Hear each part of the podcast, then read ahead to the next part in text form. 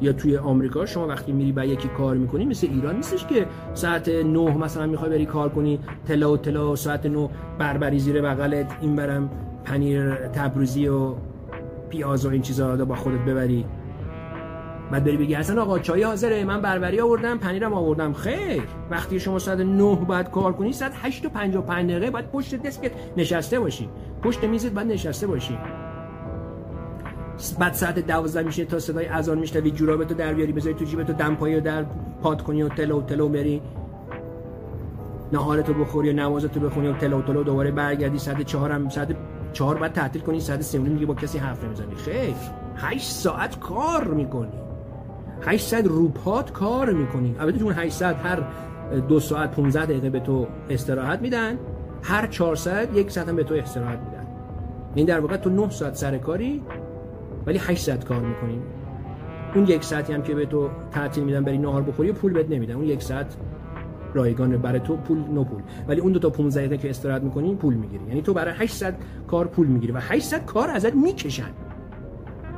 8 ساعت کار ازت می‌کشن. من شده کار کردم که زانوام داشتن نابود می‌شدن ولی جای نشستن نداشتم می‌رفتم تو توالت مثلا 10 دقیقه میخوابیدم. تو آمریکا مردم میرن سیگاری بشن چون به سیگاری اجازه میدن که مثلا برن یه سیگار بکشن بیان. آمریکایی میرن سیگاری بشن که بتونن مثلا وسط کار برن بیرون یه 10 دقیقه سیگار بکشن بیان. من بعد وقتی سیگاری نبودم بعد میموندم سر کار کارم انجام می‌دادم. اگر همه اینا رو حالا اینا من دارم خیلی خوباشو میگم. من دارم خوباشو میگم. یعنی اینکه شما چجوری میری مثلا میری کار می‌کنی یک سال یه جا کار می‌کنی پول در میاری هر ماه پولتو می‌گیری. خوشحالی که پول داری میری از بانک وام می‌گیری میری یه ماشین می‌گیری تلفن خوب می‌گیری یه جا خونه اجاره می‌کنی و اینجوری بیرونت می‌کنن. به خاطر یک اشتباه اینجوری بیرونت می‌کنن. اگه گارسون باشی دو بار غذا رو اشتباه ببری بیرونی.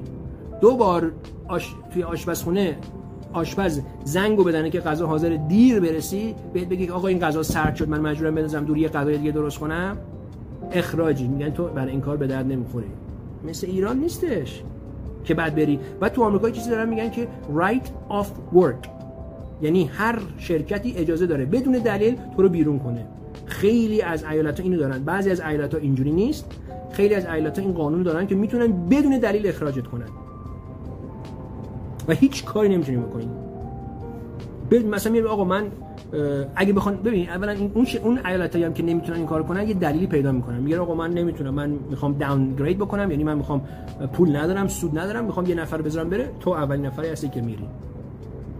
امکان داره که بتونی بری از دولت مثلا حقوق آن بگیری حقوق بیکاری بگیری.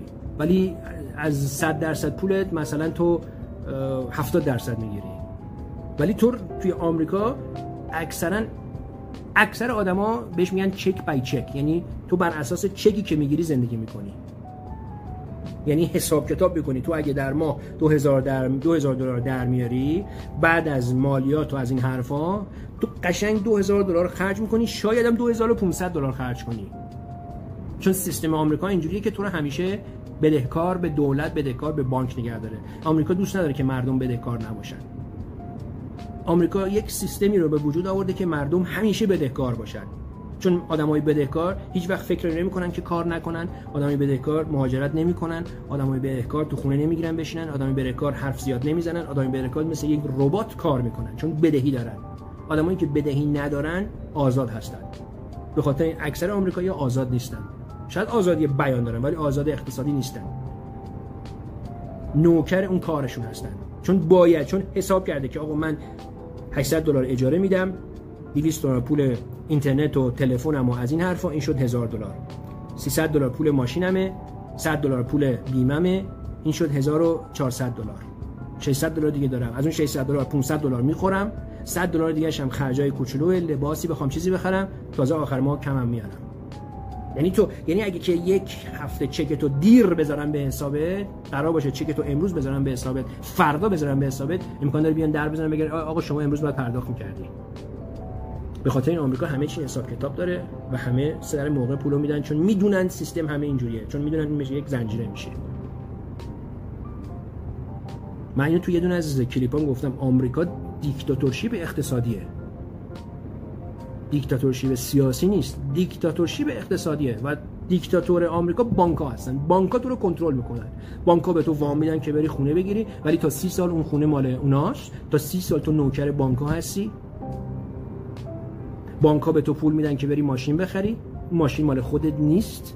می‌تونی تو اینستاگرام پوز بدی به ننه بابات. به مادر میبخشید. ننه بابا گفتن بده. به مادر پدرت و دوستات و اینا تو اینستاگرام پوز بدی. من رفتم ماشین نو خریدم. ولی ماشین مال خودت نیست.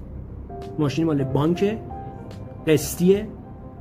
تو آمریکا می‌تونی پوز بدی که من آیفون دارم با آی واچ ولی مال خودت نیست. هر ماه داری پولش میدی.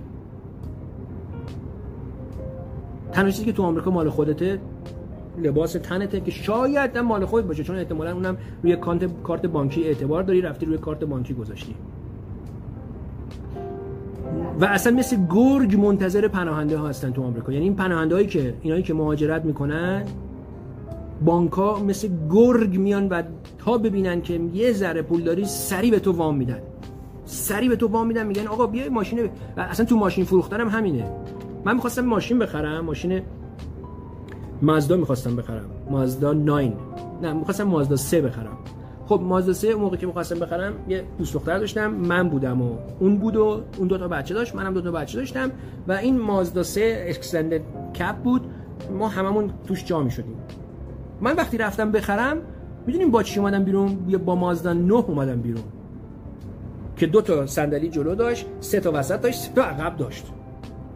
از این بر از این برای اتاق بود تا بر خدا. چرا؟ چون اونا یه جوری با من حرف زدن که من گفتن آقا این مازدا 9 قیمتش در ما برای تو کمتر در میاد تا اون مازدا 3 چون مازدا 3 اون خیلی مال جووناست خیلی دوست دارن جوونا بخرن به خاطر این خیلی هم دزدی میشه و بیمش بالاست. اون مازدا 3 رو من می‌خواستم بخرم ماهی 300 دلار بیمش می‌شد تقریبا 250 دلار. اون مازدا 9 که اکستندد بود که بزرگ بود و مامان بود اون مثلا بیمش می‌شد 100 دلار. چون که کسی اونو نمی‌تونست بدوزه یه کشتی بود دیگه. مجبور شدم مازدا 9 رو بخرم. ولی بعد از دو سال زاییدم زیرش. یعنی هرچی من دارم کار می‌کنم دارم این پول این مازدا رو میدم. که چی حالا ماشین مثلا مازدا زیر پام باشه؟ بیشتر اوقات مثلا بچه‌ام پیش من نبودن که الکی من بخونم گفتم نه من ماشین بزرگ احتیاج دارم اینا که بتونم برم سفر بچه‌ام ببرم بچه‌های اونم ببرم اینو ببرم. سالی یه بار ما دو هفته وقت داشتیم که این ماشین رو پر کنیم ببریم. آخر سر ماشین رو پس دادم. ماشین رو پس دادم همون ماشین مازدا 3 نه چیز گرفتم. تویوتا لند کروزر گرفتم. میکروفونم اصلا بحث نیست. تویوتا آره تویوتا کروز. لند کروزر بود چی بهش میگن؟ اون گرفتم بردم اونو پس دادم اونو گرفتم. یعنی می‌خوام بهتون بگم که همتون هی می‌پرسید که آقا فیلیپ من برم برم برم. آقا رفتن خودش یه مشکلی داره. رفتی اونجا می‌خوای چی کار کنی؟ با ویزای دانشگاهی که نمی‌تونی کار کنی. اجازه کار بد نمیدن باید بری کار سیاه بکنی. بهش میگن کار سیاه یا زیرمیزی. کار سیاه و زیرمیزی هم هر اتفاقی برات بیفته دولت میگه آ به من هیچ ربطی نداره. دست چی کسی باید پولشو خودت بدی؟ سر چی کسی باید پول خودشو بدی؟ بیکار شدی به ما ربطی نداره. اگرم گرفتیمت اردنگی میندازیمت برمیگردونی کشور خودت. این از ویزای دانشجویی. ویزای کاری هم که به هر کس نمیدن. ویزای کاری رو به یک معلم نمیدن. ویزای کاری رو به یک دامپزشک نمیدن. ویزای کاری رو به یک کسی میدن که توی آیتی توی چیز نمی‌دونم واکسن اختراع کرده. یکی که احتیاج داره اون کشور بهش. که شما بیای بگی که آقا توی آمریکا توی کانادا و توی آمریکا ما احتیاج داریم به فیلیپ چون احتیاج داریم به یکی که قیافش اینجوری باشه و فارسی صحبت کنه و انگلیسی صحبت کنه و این تخصص رو داشته باشه. اون موقع به تو اجازه کار میدن. این از ویزای کار. پناهندگی هم که تقریبا تا سه سال شاید هم بیشتر اجازه کار نداری. و تا سه سال واقعا تو نابود میشه مغزت. و به خاطر اینکه غرور داری نمی‌خوای برگردی ایران به خاطر اینکه نمی‌خوای سرتو بنزی پایین که بابات بهت بگه من گفتم نرو پسر گفتم نرو مامانت بگه گفتم نرو. همین فیلیپ بگه آقا یادت نیست من توی چت بهت گفتم نرو پدر در میاد. به خاطر اینکه غرورت به تو اجازه نمیده بدبختی رو می‌کشی نوکری می‌کنی برده میشی ولی بر نمیگردی ایران. ماهی گنده رو می‌خوری به که بگی آقا هر وقت که ماهی رو از آب بکشم بیرون تازه است. به که برگردی ایران بگی آقا اشتباه کردم. باشه فیلیپ. آره حرف درست بودن اشتباه کردم.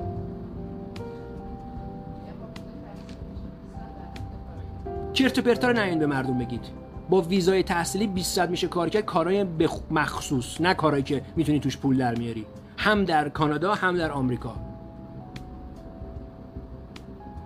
بله ایرانیایی هستن که از طریق پناهندگی رفتن و الان بنز زیر پاشون خونم گرفتن.